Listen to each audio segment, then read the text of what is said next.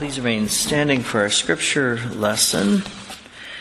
Reading from 2 Corinthians chapter 6 verse 11 through chapter 7 verse 2. We have spoken freely to you, Corinthians. Our heart is wide open. You are not restricted by us, but you are restricted in your own affections. In return, I speak as to children. Widen your hearts also. Do not be unequally yoked with unbelievers. For what partnership has righteousness with lawlessness? Or what fellowship has light with darkness? What accord has Christ with Belial? Or what portion does a believer share with an unbeliever? What agreement has the temple of God with idols? For we are the temple of the living God, as God said, I will make my dwelling among them and walk among them, and I will be their God, and they shall be my people. Therefore go out from their midst and be separate from them, says the Lord, and touch no unclean thing, and I will welcome you, and I will be a father to you, and you shall be sons and daughters to me, says the Lord Almighty. Since we have these promises, beloved, let us cleanse ourselves from every defilement of body and spirit, bringing holiness to completion in the fear of God. Make room in your hearts for us. We have wronged no one. We have corrupted no one. We have taken advantage of no one. Amen, dear saints. You may be seated. Today we're biting off another good chunk of two chapters of Second Corinthians. Last Sunday we also handled a fairly long section. Next Lord's Day, Lord willing, we're going to recapitulate chapter 7 verse 2 and go through chapter 7 verse 4, so we'll be slowing down again a little bit. Then we'll have another sermon in Second Corinthians, Lord willing, on the 17th and comfort. And then the 24th is Christmas Eve, and the 31st is New Year's Eve. So let us now go to the Lord in prayer with thanksgiving and bring our hearts to the Lord. Father, we would never approach you or your word without your Holy Spirit attending us, abiding with us, filling us, filling your church, filling each heart. May we be humbled and thankful and brought closer to Jesus, who is our life, the bread of life. We thank you for him. This we pray in Christ's name. Amen. So my definition of crunch time is it's time to decide and there's no way out. If you remember those old Star Wars movies, you might remember when they were in that garbage bin and the walls are closing in, they're about ready to get pancaked unless R2D2 T-do or T, whatever he was, yeah, to turn off the, the computer. And that's how we are in this world. We have to make decisions. And even as Calvinists, we're not afraid of that word. We're going to talk about it a little bit and use it in an appropriate way, in a biblical and a gospel way. We already saw it in Deuteronomy 30. We saw it in Joshua 24, our earlier readings today. There is a sense in which even the saints choose life and choose Christ. Now, crunch time comes on everyone in this world, and without any obscurity or ambiguity, that it comes on everyone on the day of judgment, except for those who are in Christ Jesus. At that time, the whole crunching of our sins, the wrath of God, has fallen on our substitute, our Lord Jesus Christ on the cross, and we are free from that burden. Now, I've argued in the past, and I still do stick to it even today, and that is that every truly constituted Sunday church worship service by a faithful yet imperfect church like ours, in itself renders for even the faithful and regenerate church members of the ecclesia a type of crunch time, a time for us to every week reevaluate where we are, to take a fresh look at what we're listening to, who we believe, what gospel we really hold on to, what are our values, and who are we really following and believing. And those things are really important, and in this text, we see it in spades. Paul is really pouring it on.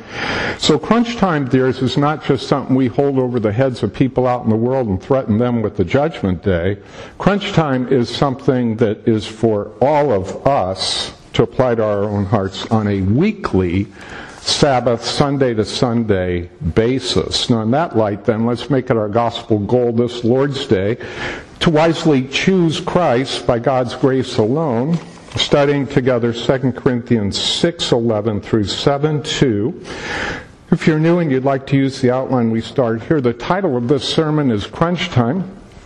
Every doctrine or every text has a doctrine, and this is every Christian must decide whom and what to follow. Now, notice the word must. We might not only say must, but we could also say invariably does decide whom and what to follow and believe. We all do.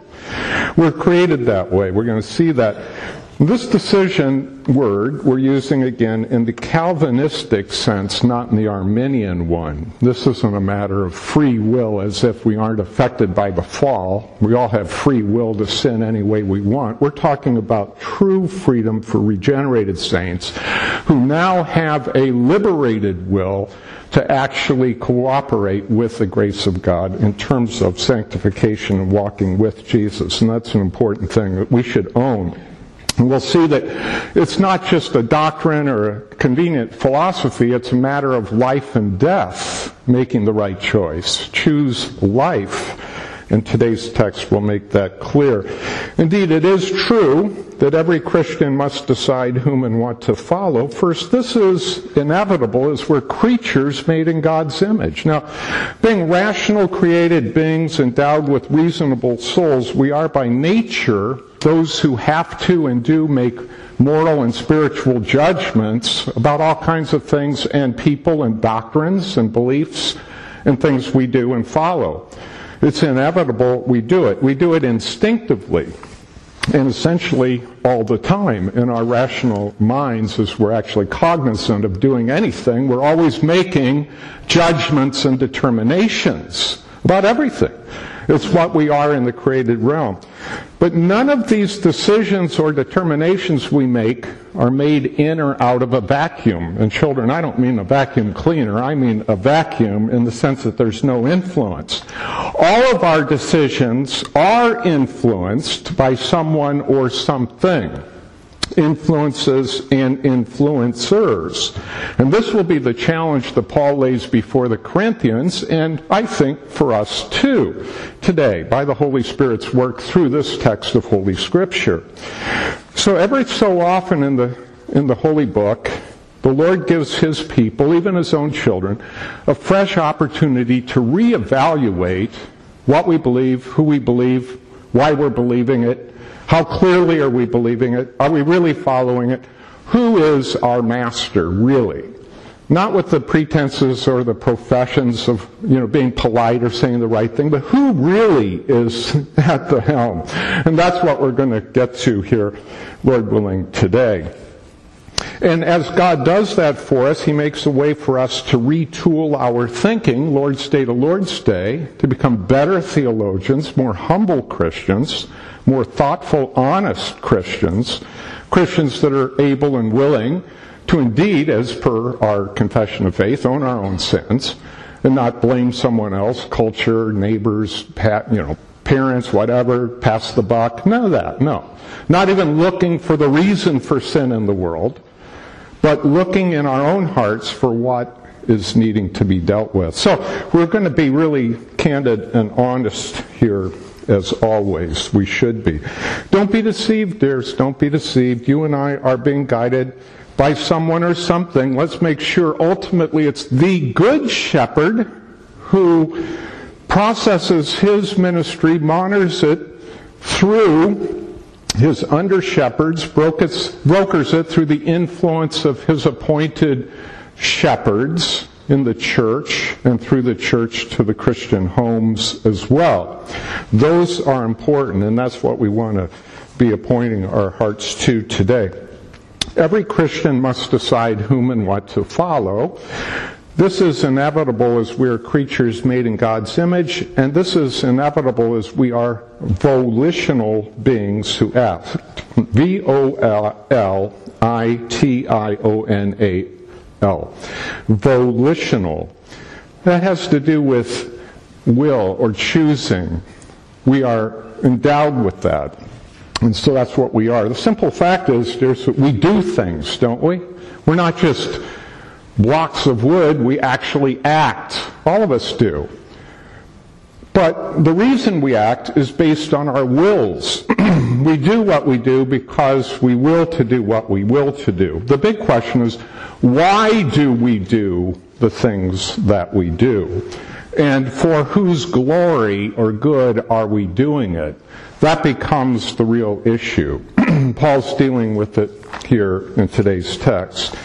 The Corinthian Christians would end up either choosing to follow Paul and the true apostles or the false apostle Judaizers. And that's really what he's doing here in these verses. They're going to do one or the other. There's no way out.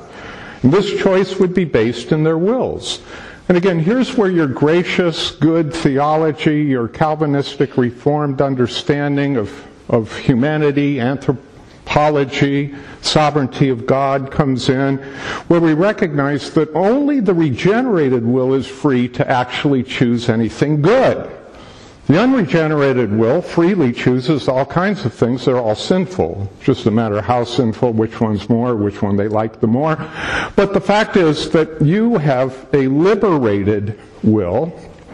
And this is something that Paul would tell the Corinthians, look, are you in Christ?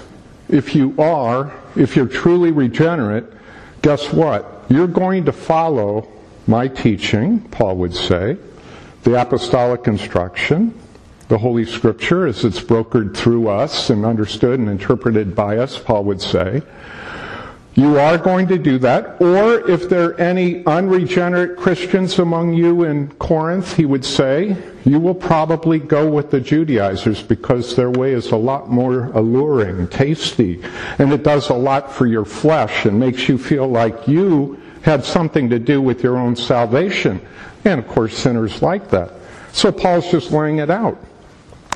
And I think we have good cause to believe that in subsequent verses we see that the Corinthians on the whole, if not universally, made a very wise choice in their regenerated minds and hearts. And if any didn't, they either went with the Judaizers or just threw off all pretenses to the true faith and religion and church altogether. You know, there's when we're converted, we're given miraculous, supernatural new wills.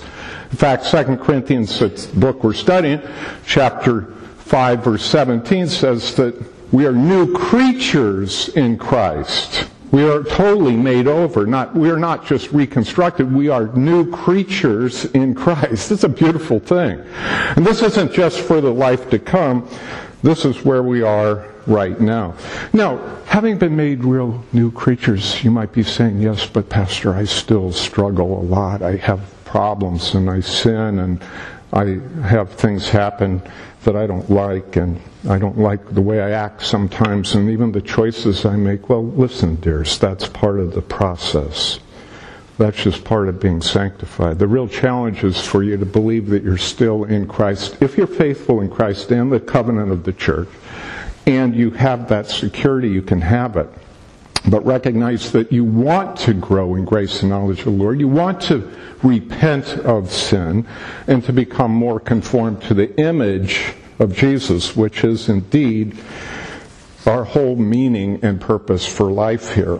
Well, we got a lot of verses, not a ton of time. So let's make good use of it.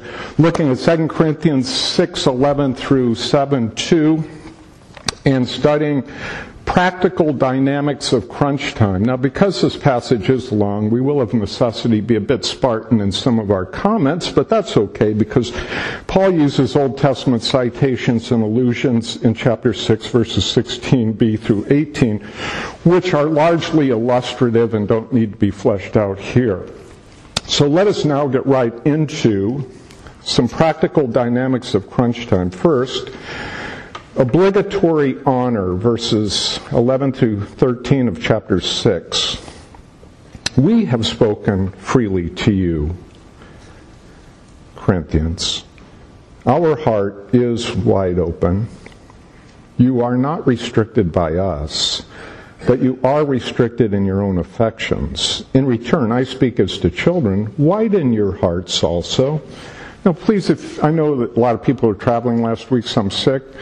Last Sunday, in the earlier verses, we saw where in verses 4 to 10, Paul brings out the marks or the characteristics of authentic, genuine apostles. And that involves suffering and good things and hard things and love and perseverance and endurance and service and all those things. He brought those out. Now, especially in verse 13, the great minister is very fittingly and very appropriately asking his Corinthian church members to do what would come naturally to true children in verse 13a, and as well to quote, widen their hearts also, unquote, verse 13b. So he's just asking them to, in a sanctified and right way, return the favor. Look, we've done this please open your hearts, he says to them as well. Now, there's, there is such a thing as obligatory honor. You know, all human beings are obliged to honor and glorify and love God, but no human being outside of Jesus Christ does that because we're all conceived in hatred for God and rebellion and total corruption. But there is an obligatory honor. but in fact, obligatory honor is never offered unwillingly by regenerated new creatures in Christ's church. Every regenerated new creature in Christ's church offers God willing obligatory honor. In fact, I would argue that no one in the entire history of the world has ever savingly honored even God unwillingly. Now, we people honor God in every way. He's glorified all the time. It's not like God is unglorified at any moment. Everything that happens glorifies God. And people that reject Christ and end up in hell will glorify God there. But that's a negative glory. We're talking about a positive glory, something, an honor that we want to be part of. So the first item in ecclesiastical crunch time that Paul brings up here is a type of filial or family related commitment. And as I mentioned earlier, in my opinion, I do think the Corinthians came around to do exactly what he instructs them to do here in this verse 13. So practical dynamics of crunch time, obligatory honor, and covenantal identification, chapter 6, verses 14 through 18. Do not be unequally yoked with unbelievers. For what partnership has righteousness with lawlessness, or what fellowship has light with darkness? what accord has Christ with Belial, or what portion does a believer share with an unbeliever? What agreement has the temple of God with idols? For we are the temple of the living God, as God said. I will make my dwelling among them and walk among them, and I will be their God, and they shall be my people. Therefore go out from their midst and be separate from them, says the Lord, and touch no unclean thing. Then I will welcome you, and I will be a father to you, and you shall be sons and daughters to me, says the Lord Almighty. Hmm. So, when not taken in context, verses 14 through 18 could look like they just fell out of the blue, out of sky, and just got inserted almost seemingly willy-nilly in the middle of this conversation that Paul's having with the Corinthians at the end of chapter or 6 verse 13 and then picking up at chapter 7 verse 2 which seemed to link. And some people have thought well, this is an insertion. This is a late addition. This is a part of Pauline literature that got left out somewhere, and they just decided, hey, there's a nice spot in Second Corinthians. Let's just pop it in down there. Well, there's, we don't believe that because we believe and hold to an integrated, inspired, and ordered scripture. And we believe that these verses are right where they ought to be and that the Holy Spirit intended them to be there. Now, I've told you, I think, over the last couple of weeks, that I used to be a little confused about it myself because it does seem to sort of break the flow. But then all of a sudden, it, it hit me, I believe by the Holy Spirit, that, wait a minute, this has everything to do with what he's talking about. This isn't some new thing. This is the whole debate between the true apostles and the false ones. And now he's going to bring it home in some pretty um, dogmatic language. So, if this is the case, that these verses belong where they are, and we believe they do, to what do they refer? Uh, how many times have you all heard, and we use it a lot, don't be unequally yoked, right? And usually we apply that in terms of people who are considering marriage, right? A Christian, non Christian, not a very good situation, is it? Or maybe it's a business partnership or some other close association. And we take these verses and we uh, apply them. Now, I think that's a legitimate thing to do, but it's a subordinate application. That's not what these verses are about. Paul isn't out of the blue telling the Corinthians, so if you're getting ready to get married, make sure you marry a, a fellow churchman or something like that. No, he's saying, don't be unequally yoked with unbelievers, and he's talking about the false apostle Judaizers. And now he starts playing hardball with them. He's calling them unbelievers, worshippers of Belial, idolaters. I mean, he gets tough here. But isn't that good? That's how serious doctrine really is. You'll always be tempted to move away from good doctrine. You'll never be tempted to move toward good doctrine. And this is always a struggle for all of us. so the identification comes in. With whom are you going to identify? Are you going to be with Christ or Belial? Are you going to be a believer or an unbeliever? Are you going to be one who worships in the temple of God or the temple of idols? Are you going to be a partner with righteousness or lawlessness? With light or darkness? He's playing hardball, dears, with the Judaizers. He truly is.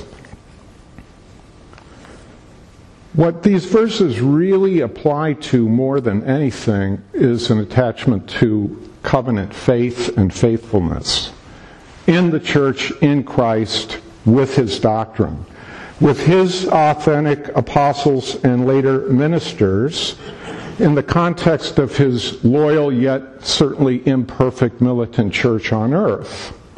That's what he's telling them. Be faithful there. Reject the Judaizers. Cast them out. Don't touch the unclean thing. Have nothing to do with them.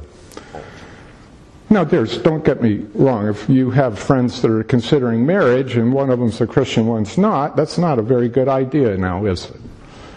And you might bring them to this verse, and it would be okay. But please understand that the real context is something even bigger than that, and that's this whole doctrine of whether we're going to be with Christ or Satan. So, yes, he is playing hardball.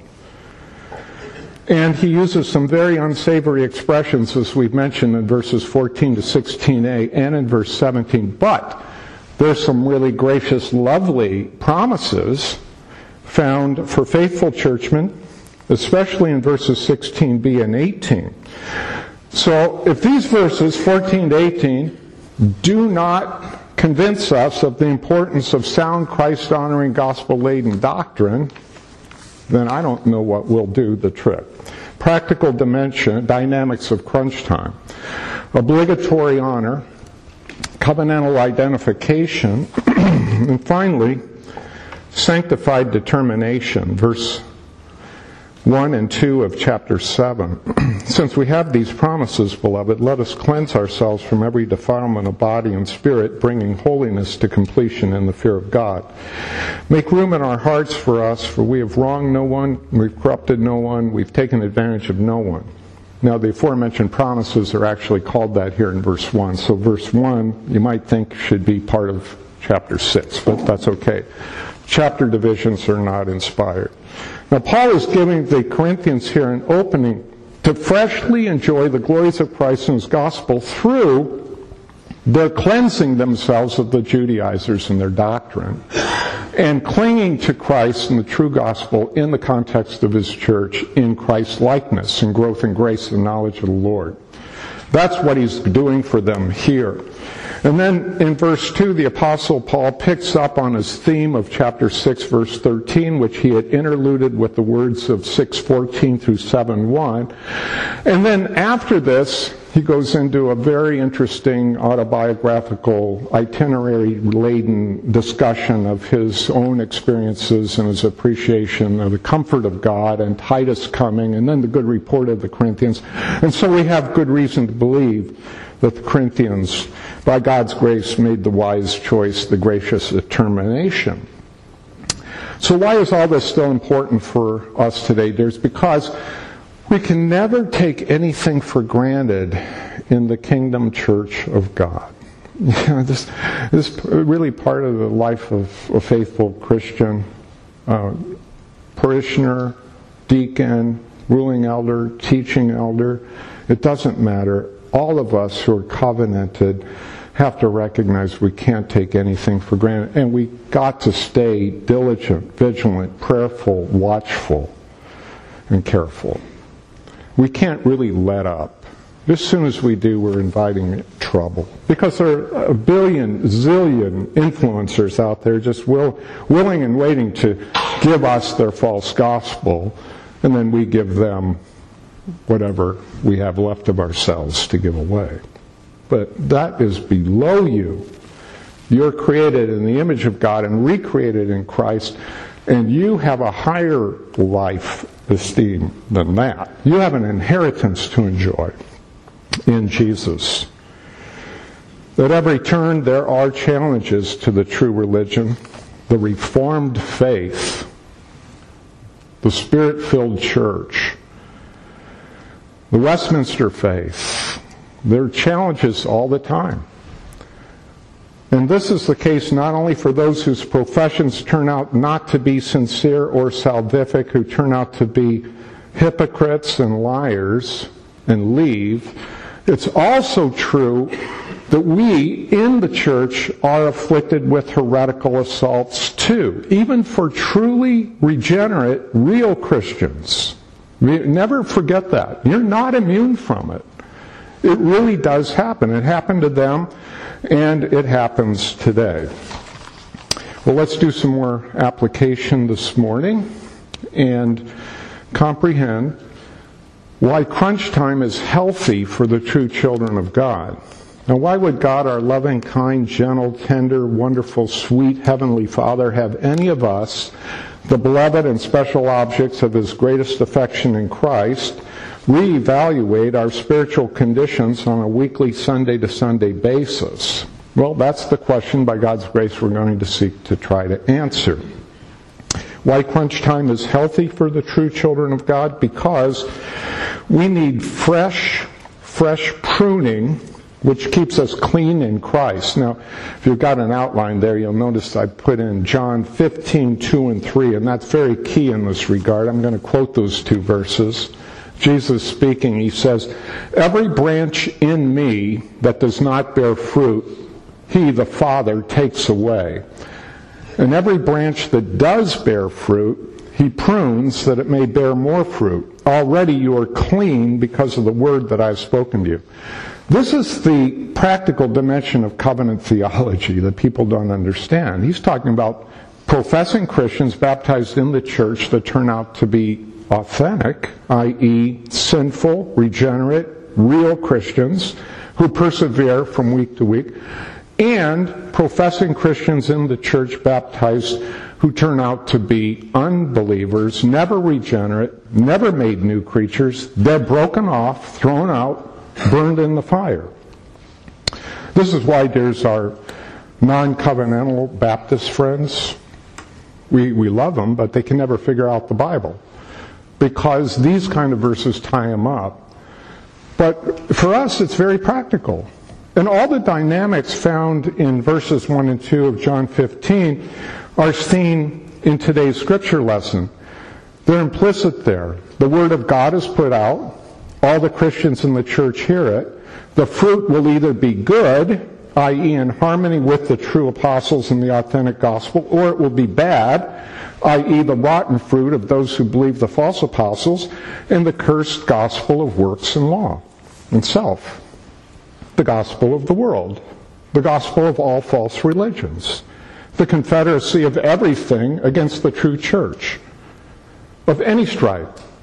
It's all about works and law, performance, what we do, as if we could actually do something to please God for justification, which is impossible. Christ did it all. Therefore, it is even good for us today to take renewed stock of our doctrine, our instructors, and our allegiances, and ask ourselves, what do we believe? And as we do that, we want to accord our hearts with the Holy Scripture, the Word of God, which has this cleansing effect on us that we saw in chapter 7, verse 1, in the aforementioned text of John 15, 3. And I might also add the lovely expressions found in Ephesians 5, 26. Now, for you gardeners and horticulturalists out there, which doesn't include me by any means, you know that when you do the pruning, the hacking, we had it out here on the road every once in a while. I call it the Kickapoo Creek Massacre. They just wipe out those tree branches, get them off the uh, wires down there. It looks terrible, right? It's, it's gnarly, it's ugly, it, it looks bad. But guess what? If they did it the right time, they knew what they were doing, and they want it to happen, fruit will grow on it. Better fruit, better leaves, better trees, better branches, you know, you know the thing. Uh, pruning is not pretty, and being pruned is not a very um, pleasant experience, but in Christ we all need it. And if we are in Christ, we get it. So every time our hearts are moved, repenting, contrite, humble, broken, confessional, receptive, believing, kind, tender, generous, merciful, benevolent, good in any way.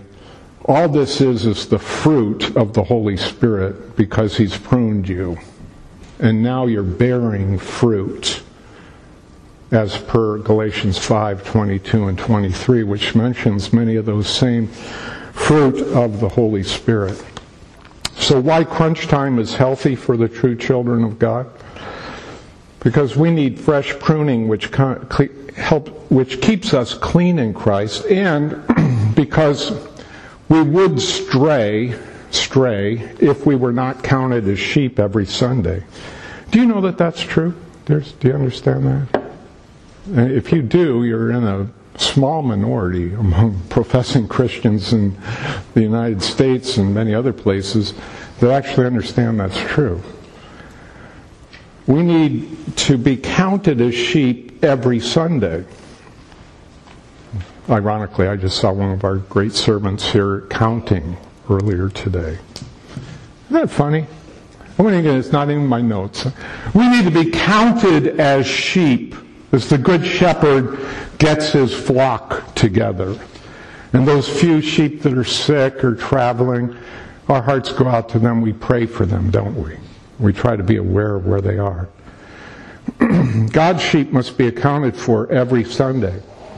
This is one of the reasons church membership and the vows we make in church membership are so critically important. Now, to the Corinthian Christians' credit, let's give them the honor. They at least gathered on those Sunday mornings in the Peloponnesian area of Greece, didn't they? They had a lot of problems. We know that from 1 Corinthians. The real question would be among them, who would side with Christ the Lord, Paul as apostle, the gospel of free and pure grace in the Messiah shed blood and resurrection, and who, if any, would go with the false apostle Judaizers and Satan's religion? That would be the question before them. Believe it or not, there's that, in a very real sense, is still largely the query before us even today, isn't it? Really is. Who will we follow? Who do we follow? Go ahead and try to answer that yourself. Don't have to say anything. Crunch time, though, the Word of God working on the hearts of His true children squeezes the truth out of us. Like smashing the end of a toothpaste thing, it comes out. Crunch time makes us have to face the unfeigned truth let us believe in, love, follow, embrace, and gladly obey the Lord Jesus Christ, the one who shed his precious blood for us, who rose from the dead on our behalf, whose incarnation and birth we're celebrating, this great promise of Isaiah 9 6. A son would be given, a child. And let us gather around him in the pasture of his sheepfold, his true and cherished church, as we are today on this Sabbath, and everyone as we're able. Well, the crunch time comes on everyone, but for us who are in Jesus, let us make sure that He is the very issue of our heart in crunch time. Let's pray. Father, we thank you for Christ, that He is indeed the one that Paul was addressing the Corinthians, and us always to embrace. We thank you for him. We pray that um, we would be grateful for your sovereignty. We do know that none of your elect will be lost. We understand that. We know they'll persevere in the true church. We get that too. But this does not relieve us of our responsibility of being faithful, because that's part of the whole providence and sovereignty of God. We thank you for it. In Jesus' name, amen.